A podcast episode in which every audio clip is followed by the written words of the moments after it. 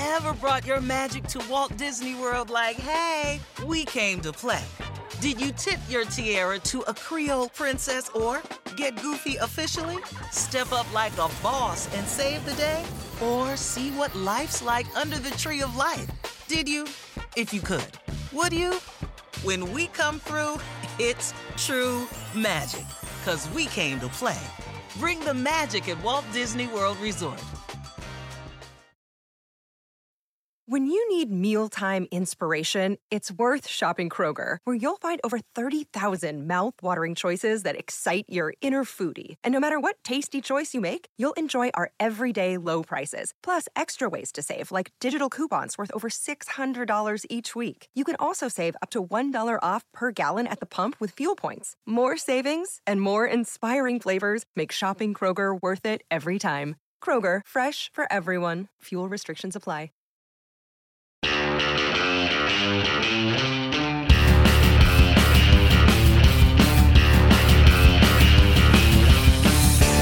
Hi, welcome to the NASCAR DC podcast. I'm your host, Nate Ryan, joined today by Dale Jarrett, NASCAR Hall of Famer. Appropriate DJ because we're coming off the All Star race at, I think, what many would consider NASCAR's return to a Hall of Fame type track. North Wilkesboro Speedway returns to NASCAR for the first time since its final cup race in 1996, hosts the All Star race this past weekend.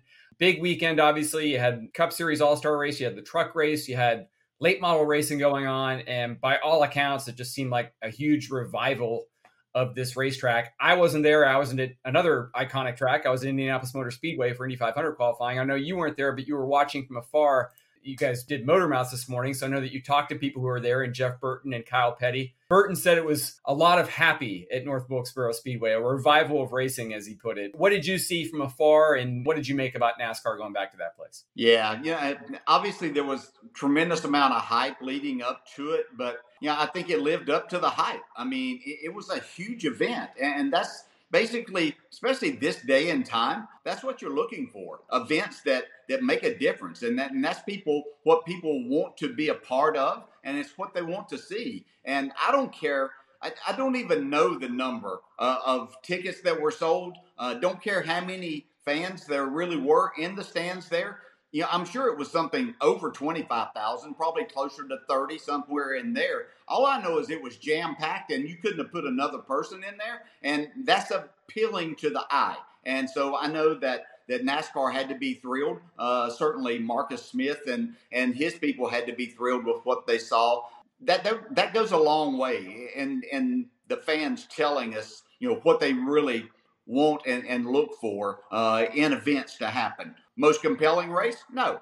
But how many can we go back over the years of the Winston, the All Star races? Kyle Petty made this point uh, on our Motor Mouth show, and that how many races were all that great? Yeah, we had some crashes at the end, people battling and things like that. But yesterday was just more about one driver showing his superiority uh, over others in, in, difficult situations. And the difficult situation was just a worn out racing surface. I mean, you talk 27 years, I mean, basically the thing sitting there and weathering. And heck, I can, I don't remember a ton about 96 race. Matter of fact, until somebody sent me a picture, I didn't even realize I'd finished third because I never thought that I did very well there. But I can always remember that it never had any grip. And so I know it didn't sit there for 27 years and gain any grip. So uh, it, it, it, was a huge challenge for the drivers and the teams, uh, especially with these cars that are showing to be a handful uh, on the short tracks anyway. Yeah, I mean, you'd expect a track, like you said, that's been sitting there for 27 years with virtually no activity. They've had a couple of races, but not a lot. For a long time, there were just weeds growing through it. And that's pavement that goes all the way back to 1981 was the last time they repaved it. And Marcus Smith, uh, chairman of Speedway Motorsports that owns the track, of course, said that he intends to bring Cup back there in some form or fashion, but they're trying to hold off on repaving it. So I found that interesting. But you know, you brought up uh, you didn't have the most illustrious record at Wilkesboro. I looked it up before we started. 19 starts, and you said it. Your career best was a third in that final race, that final Cup points race maybe not the final cup points race there ever, but the most recent one they had in 96. So w- when you heard they were going back there, were you happy about it? Obviously, it's got a great kind of reputation of being a throwback old school place, but you didn't have a lot of success there. I mean, what, what were your initial reactions or impressions about going back to a place maybe where you weren't as good, but you know, NASCAR kind of thrived?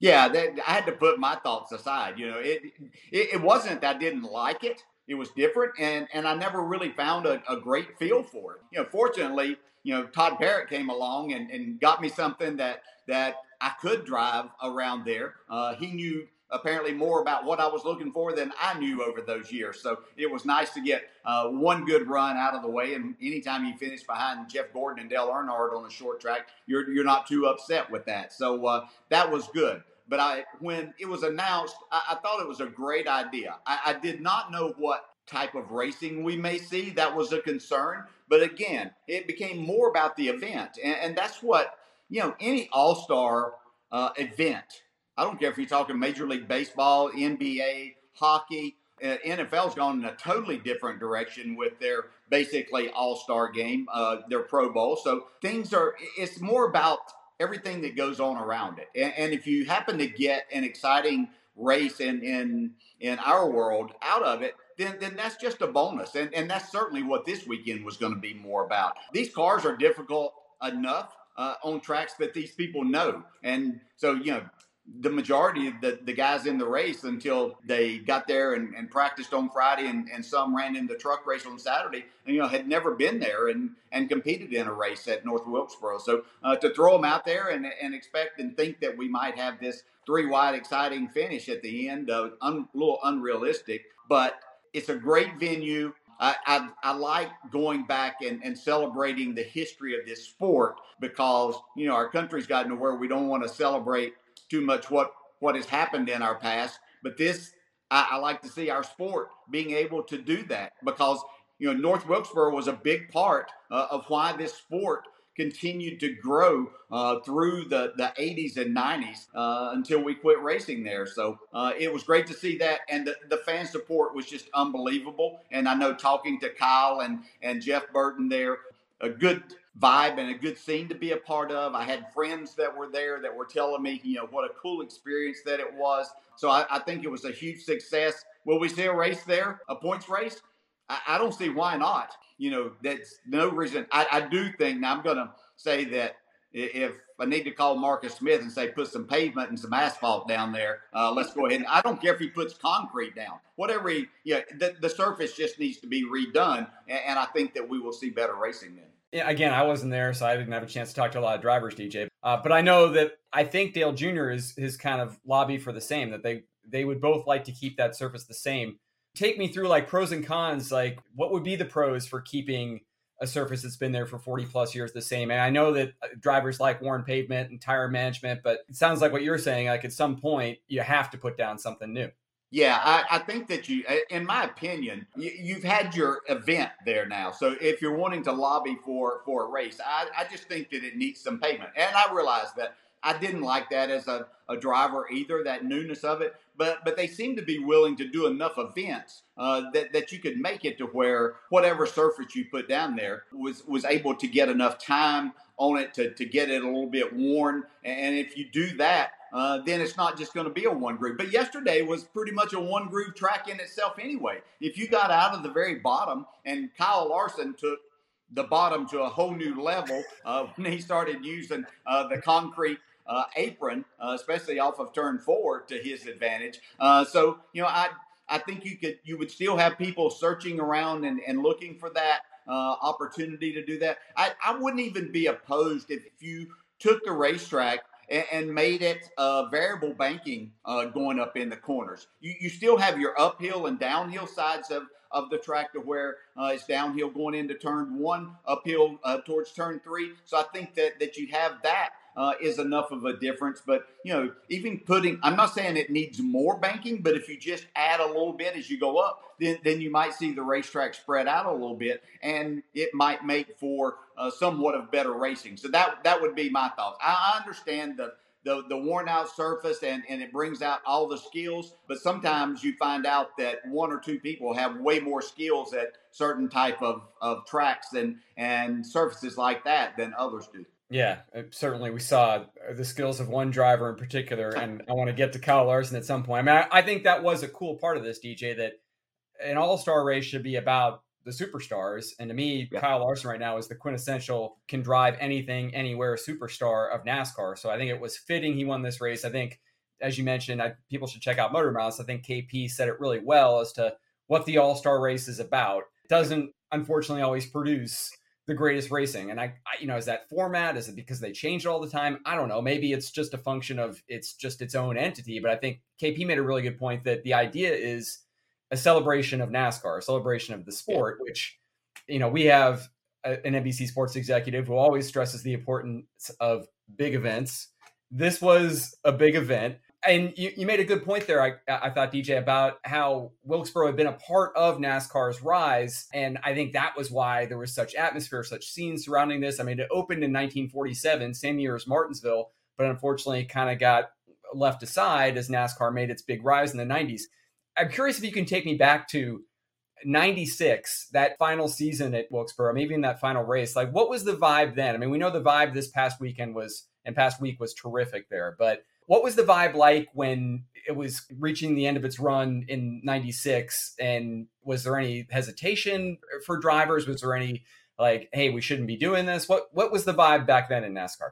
Yeah, I, I think at that time, you know, th- there were a number of tracks that were starting to be built. There were a lot of tracks that uh, in, in other parts of the country that that this was an opportunity for us to expand NASCAR into some markets that we weren't, where we didn't have tracks. So have tracks and, and events. I think that we were buying into that because we did see this huge rise and it was fun to be a part of the sport right at that time. We certainly understood history was a big part of our sport, but it seemed that we had enough of those tracks at that particular time uh, that we could continue to run at. That losing North Wilkesboro not that we wanted it to happen, but if it needed to happen to further expand and, and to help our sport grow, to get away from that quote unquote so called you know southern sport and, and, that's all that it was then, then this was a, a, step that we needed to take. I, I, remember there still being a huge crowd there. Uh, you know we took a picture um, out at the start finish line. It was something that we always wanted to remember it just in case nothing ever happened there again, or we didn't have cup racing back there. So I think that everyone knew that that it, was going to be a change. We we were hoping and, and buying into the fact that the change that we were looking at were going to be bigger and better uh, for the sport. So it was a big picture event to, to look at and happening. But w- without that happening, we, we couldn't have happened what happened yesterday in 2023. Uh, you know, 27 years later, it, it, became a huge part of our sport once again. And uh, I, ju- I just really hope that, you know, there's an opportunity there uh, for more racing because I, I really think that short tracks to me are, you know, it's obviously where this sport started. Uh, it needs to continue in that direction. I understand that you know the, the big rage over the last few years has been let's let's add another a road course. Now we're adding a street course uh, with Chicago coming up. New things are good, and, and, this was actually something new. But but short track racing is, fun uh, if it's done in the right way, and I think there's a place for an event, uh, a regular season event, to, to happen at Wilkesboro. Yeah, it certainly seems like short tracks are where things are headed. I think you're right. We were on the road course tip for a few years now there, and now it does seem like it's progressing in this direction with Fontana possibly being changed over. And just to contextualize what you were saying earlier, I think this is kind of fascinating to think about. Like, yeah, when Wilkesboro closed, the next year Fontana and Texas opened up. Then you had Vegas the year after that, 98, and then Homestead in 99. A few years later, you had Kansas and Chicagoland in 2001. So you're talking like a half dozen intermediate tracks all opening up within five years of Wilkesboro closing. And now here we are 27 years later. Wilkesboro Wilkesboro's reopened, and some of those tracks uh, have either lost races or, in you know Fontana's case, they're being changed over. A lot of ch- talk about what's going to happen to Texas. Can you wrap your head around all that and like how much things have changed? Because I'm sure in '96 you never thought that NASCAR would be going back in that direction and leaving. Well, not really leaving, but certainly downsizing its presence in some of the bigger markets to go back to its roots.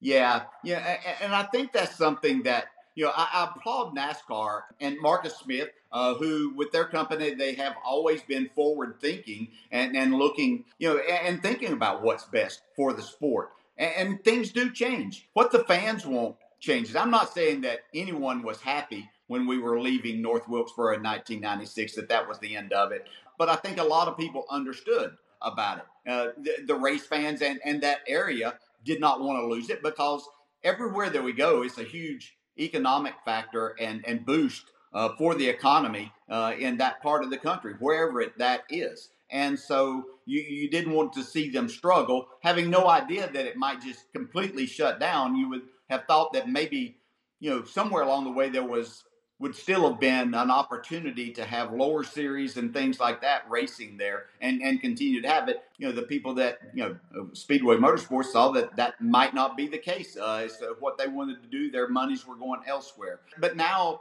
again, these things change and, and what people are looking for and where they find the excitement in the racing, even though, you know, there again, we, we I'm, I'm going to put aside – the the racing side of it that happened there last night because I think that can be remedied in a number of ways that that we can see uh, more exciting racing there if, if, that opportunity is given. But you know you have to be willing and, and ready and able to to change uh, because you know at the time in nine in the the mid late nineties it, it was all about we were running these tracks every stand that we had, every seat was filled pretty much at every racetrack we were going to. Whatever was built, that's how many people came there uh, that seats were available. And so it was a great time. And so why not build bigger and better places? And you know speed was something that everybody wanted to talk about too. You know here you know our stock cars were 200 miles per hour and and you know that's a a number that everybody likes to hear because you know that separates you from a lot of other things and, and shorter tracks and things so you talk about speed for a while you know now it's again it's about the event and and the competition and i think that's what you know, why the Coliseum has been successful for a couple of years now for the Clash. It's not a great venue for stock cars to actually race on, but it has been entertaining and and you know the fan support has been good. So uh, let, us not just say that we can't go back somewhere uh, or take a two mile track at Fontana and change it into a shorter track because there's no doubt that over a span of 10 races, if you're going to have at a two mile track versus a three quarter of a mile track, which I think is something that they're that's kind of the area they're talking about uh, in Fontana. That in a 10 race span, you're going to have more exciting races out of that three quarter mile track than you are at a two mile track uh, over a period of time. So I think fans are, you know, that's what they want to see. Not saying they want to see crash and, and all of that, but you're going to see more excitement most of the time from the short tracks. I want to touch on the racing because I, I think they do want more compelling racing on the short tracks in general. And, th- and this is one instance in which I think it's, yes, the racing was just disappointing at North Wilkesboro, but it wasn't an anomaly, unfortunately. I mean, I had you on the podcast last month, DJ, and we were talking after Martinsville, where there were a lot of driver complaints about how the car raced at Martinsville. I think we heard a similar refrain after Richmond. And even going back to last year, certainly there's been a lot of talks about how does NASCAR optimize the next gen for short track racing. So I feel like we covered a lot of this ground already last month after Martinsville, but let's just touch on it again because short track package, I know you said no shifting, maybe bump up the horsepower, maybe tweak the tires. After watching Wilkesboro, do you feel like that's yeah. still the direction NASCAR should be looking at? Yeah, I, I, think that those are still the areas that, that NASCAR has to take a look at because I don't, you know, one thing that I, I've said that that makes this car difficult I don't care what short track you go to, whether it's dirt, asphalt, concrete uh, across the United States. Every one of the cars that you'll walk through the pit area at those racetracks are offset. So that that's taking and, and moving to where you have more weight on the left side of the car. You know, the right side tires are going to be out further uh, than than the left, to where the car will corner better drive better, and and then when it drives a little bit better like that, then you can put on a better show. And, and that's every series across the country. I don't know anybody that runs straight up cars on a short track anywhere. And so, uh, you know, we had that before the next gen car, and, and we had great short track racing uh, to, to speak of for the most part. And, and I'm going to throw in something besides what we talked about that you could look at uh, with the no shifting and, and the more horsepower, which puts it in the driver's hands. I think Goodyear certainly has to get involved uh, with the tires uh, in helping these drivers be able to put on a better show. But there's one thing that Ryan Newman told me, and he used a phrase at Darlington when I was talking to him as he got back into the car and, and into this uh, particular car for the first time. I said, right? I said, so getting into this car the first time, how does it drive? And he looked for a second and he said, straight. and so then I was confused.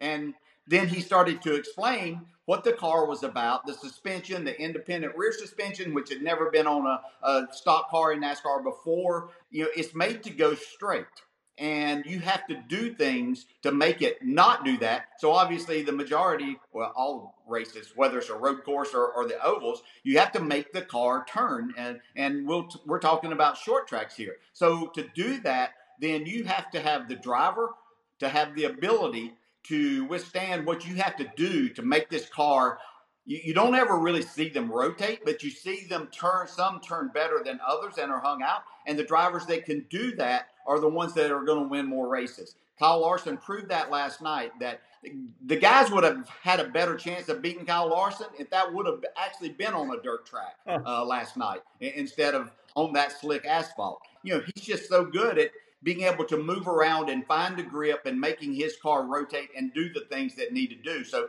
I think that that's something that NASCAR has to look at is what is it that we can do without completely changing the car because I know they want to keep the cars as similar as they possibly can. You know, that was the whole idea of this next gen car. But what can we do to help this short track racing in some other ways? And that would be figure out something from the and the drivers and and these smart engineers that are on every one of these teams can tell you how to do things that would help everybody. Otherwise, we're just going to have a few short track winners along the way, I believe. So uh, the goal would be to kind of get the car to rotate more. yeah. Yeah. More. More. Okay. Yes. Yeah. With, with, without having to make the car so loose that only a few drivers. And so when it gets so loose, you get so loose into the corner, you can't make a charge and, and try to make a pass to the inside of someone uh, on the exit if you can't get in the gas. And we saw at times, uh, I think it was through the the open maybe uh, last night um, that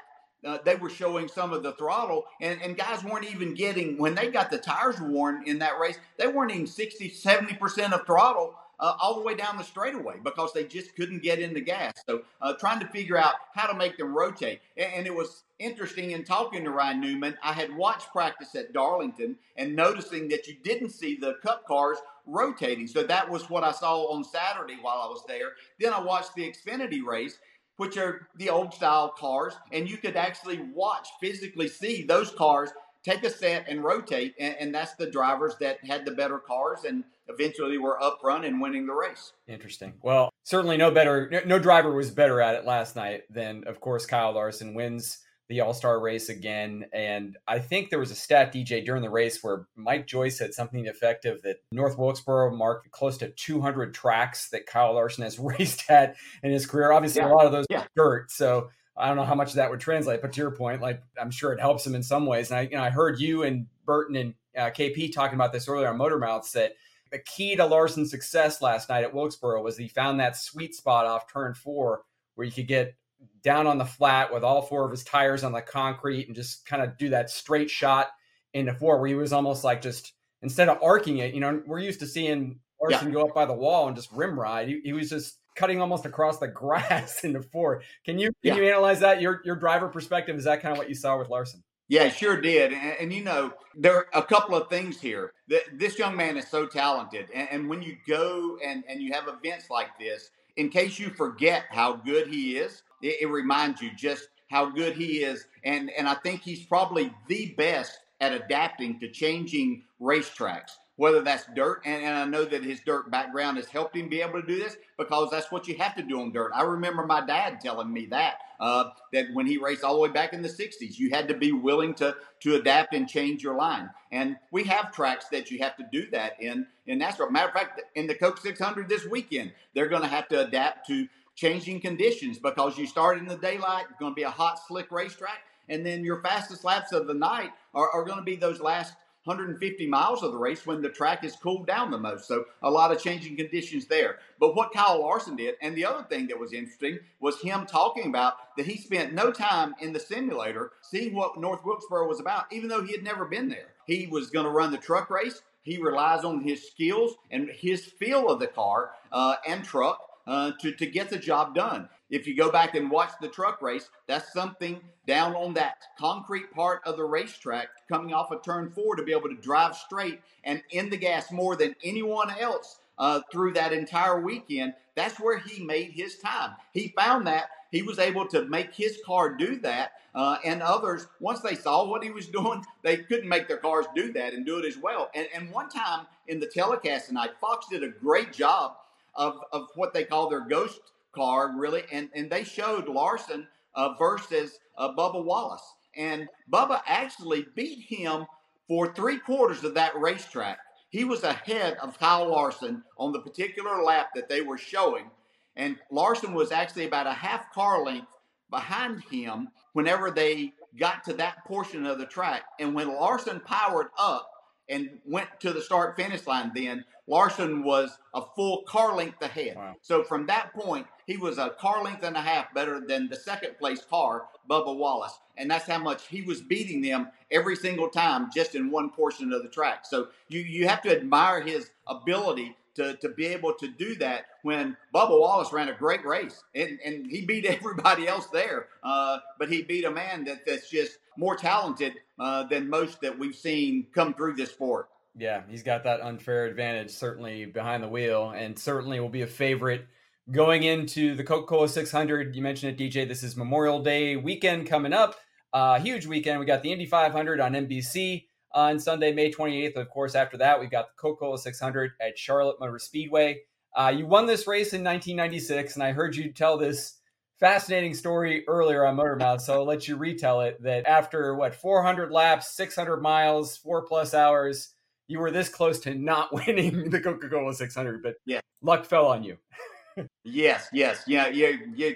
Sometimes you have to be really good to, to win races, and sometimes you have to be really good and really, really lucky. And you know, this was '96, our first year of the '88 car. Um, you know, we had been lucky already to this point. We'd won the Daytona 500. I actually think we won the Clash that year also at Daytona. So things were going really, really well you know, we put ourselves in a position with this win at the Coke 600 to go race for a million dollars at Darlington uh, later that year. And uh, without, we had finished second at Talladega that year. So we could have won the first three and, and got the million dollar check. But anyhow, the Coke 600 that night, I think we started 530, 545. We had at least two rain delays, uh, if my memory is correct. I'm pretty sure that when I took the checkered flag, it was somewhere around 1245 a.m. in the morning, and it had been a long night. And uh, I had a great car, did everything that I wanted it to do. Um, you know, we we beat the field, and Dale Earnhardt was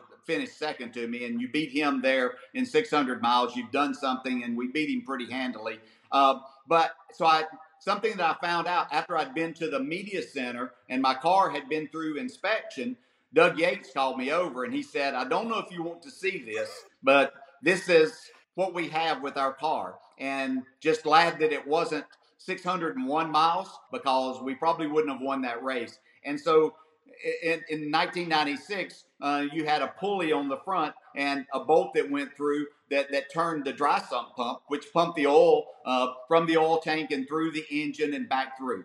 This bolt broke somewhere on the last lap or in my cool down lap uh, because it wasn't started up again, uh, only for me to get there. So somewhere along that way, uh, we don't know exactly where it was, but that bolt was broke. So I wasn't going to make much more than a lap before the engine was going to expire because I was going to have no oil pressure. And so uh, know, I'm, I'm glad that I had the checkered flag, I had the trophy in hand uh, before I ever saw that. But it just shows you that you know the parts and pieces are, are basically made to go a certain amount of time. We were very, very, very lucky. So you know, I, that's the only 600 I ever won. So it, I was even more lucky looking back on it since I never won another one that I was able to get to the finish line. And uh, Dale Earnhardt did find out about that the next week, and uh, he was not happy. He said, you know, to have a car that good and to be that lucky is not fair in one night. All right, that was definitely my next question was knowing that Earnhardt finished second if he had found out. If yes, not happy.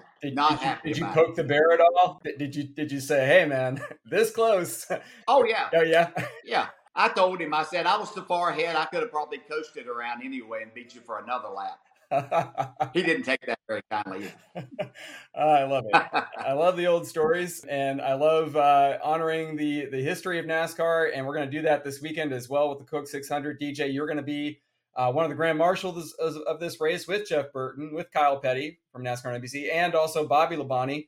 And I know that's not the first time, the big 75th anniversary special year for NASCAR. You've been a part of these ceremonies really throughout the season. What's it like being a part, uh, you know, being a dignitary like that for this race? And what's it been like this year, kind of being so invested in this 75th celebration? Well, I, let me say this that, that I'm honored to be a part of it once again. And um, this 75th year has been extremely special to this point. Uh, the one thing that, that makes me realize, especially when you get multiple opportunities, that you're really, really old, and, and I'm okay with that. Um, you know, as long as I'm still able to play golf and get out and then come to the races and have fun too, uh, I'm good with everything. But yeah, so I was a part of the, the Daytona 500, being a grand marshal there, and then drove the pace car at Darlington, and, and all a part of the the 75th uh, anniversary celebration there uh, just a couple of weeks ago. That was so much fun. And, and, I have to say that extremely honored by Coca Cola. I've had a relationship and partnership with Coca Cola uh, basically started in 1997. Then in 1998, we had the,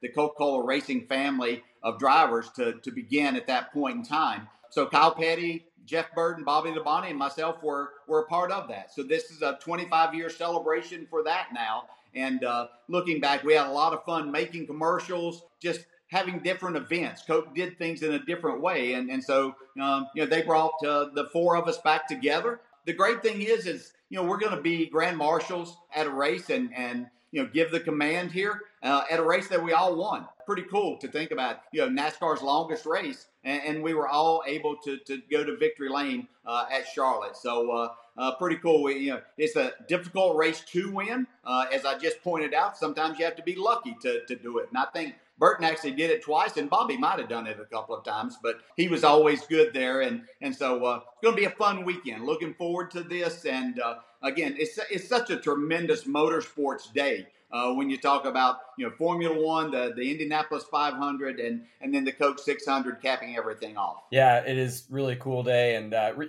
you're right, really cool, DJ. That all you guys have won this race, especially given your relationship with Coke as well. And and I agree with you. Like I think sometimes that gets overlooked the amount of marketing and promotion. I remember, you know, we talk a lot about the UPS commercials, but Coca Cola did some pretty cool commercials with all of you guys back then, the late '90s, early 2000s. That that's uh, were, were definitely memorable. So let's talk race preview real quick. Coke 600.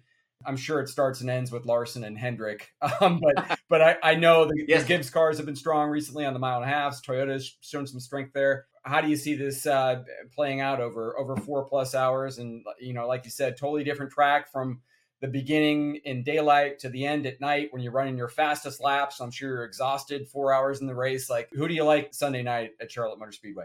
Yeah, you know, it, it, as good as the Toyotas have become, and, and they have, and you know, now you, you you throw into the mix when you talk about all of those. Uh, you know, Ty Gibbs is starting to really show that that he's ready to drive these cars, learning more about him, about him putting himself in position. So it's not just his teammates uh, that you're talking about with, with Christopher Bell and Martin Truex Jr. and Denny Hamlin, who are accomplished and, and winners in, in, in the Cup Series. You know, you're, you're adding a, another young driver, and, and, certainly Tyler Reddick and Bubba Wallace, um, and, and, in particular Bubba Wallace. Uh, we know uh, that that he's capable of winning on mile and a half track as he did at Kansas last year. Uh, so you have to put him into the mix. So the, the Toyotas are, are going to be heard from.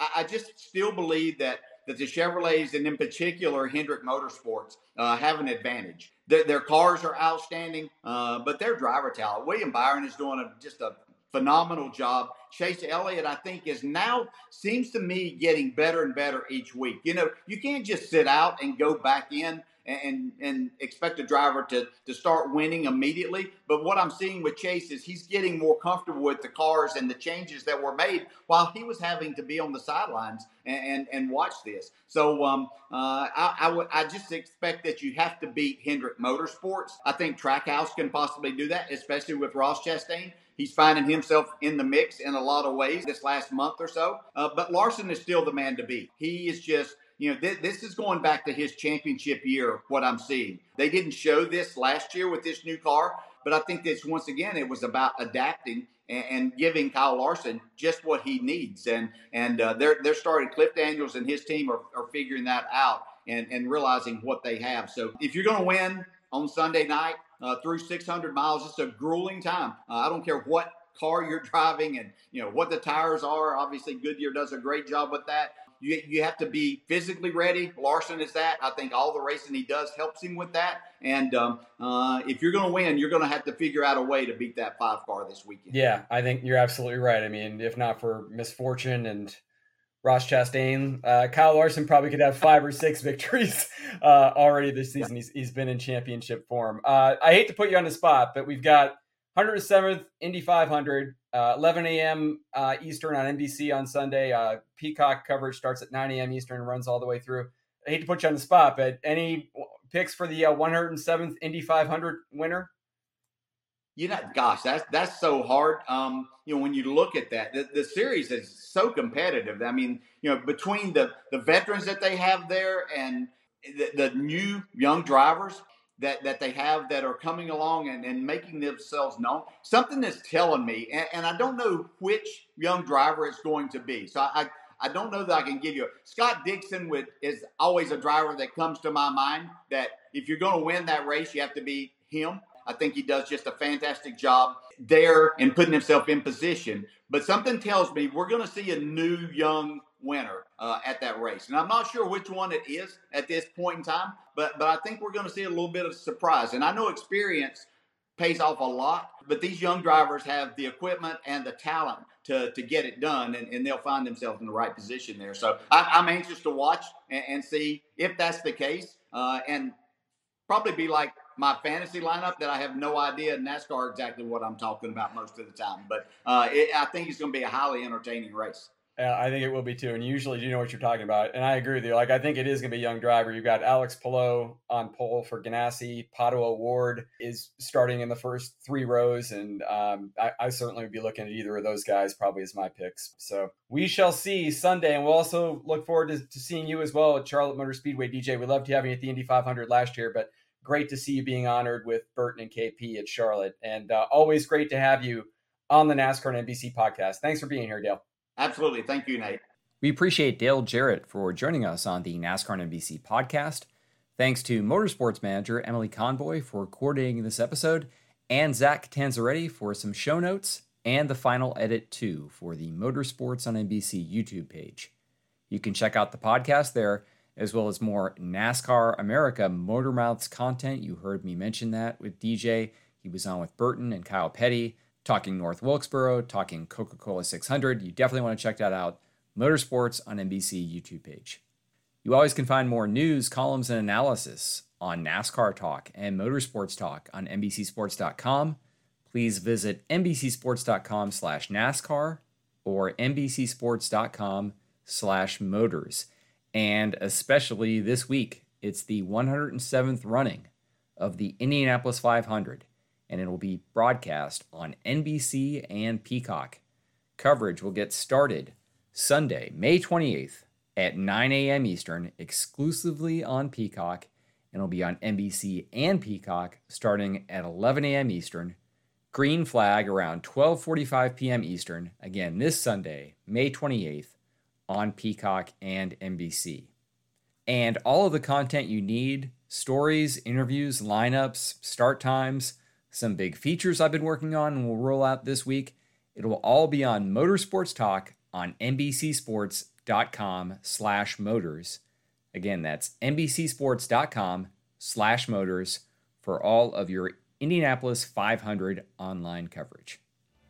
If you have any NASCAR NBC podcast feedback, you can send to me on Twitter at Nate Ryan is my handle. Thanks again for listening to the NASCAR NBC podcast.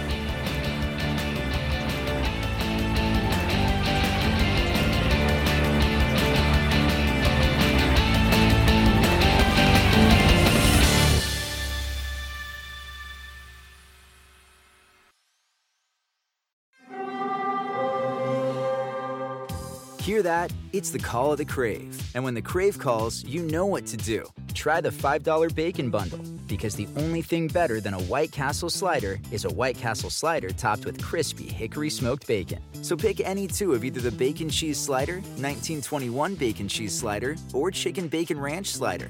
And also get a small fry for just $5 with the $5 Bacon Bundle. White Castle. Follow your crave. When you need mealtime inspiration, it's worth shopping Kroger, where you'll find over 30,000 mouthwatering choices that excite your inner foodie. And no matter what tasty choice you make, you'll enjoy our everyday low prices, plus extra ways to save, like digital coupons worth over $600 each week. You can also save up to $1 off per gallon at the pump with fuel points. More savings and more inspiring flavors make shopping Kroger worth it every time. Kroger, fresh for everyone. Fuel restrictions apply.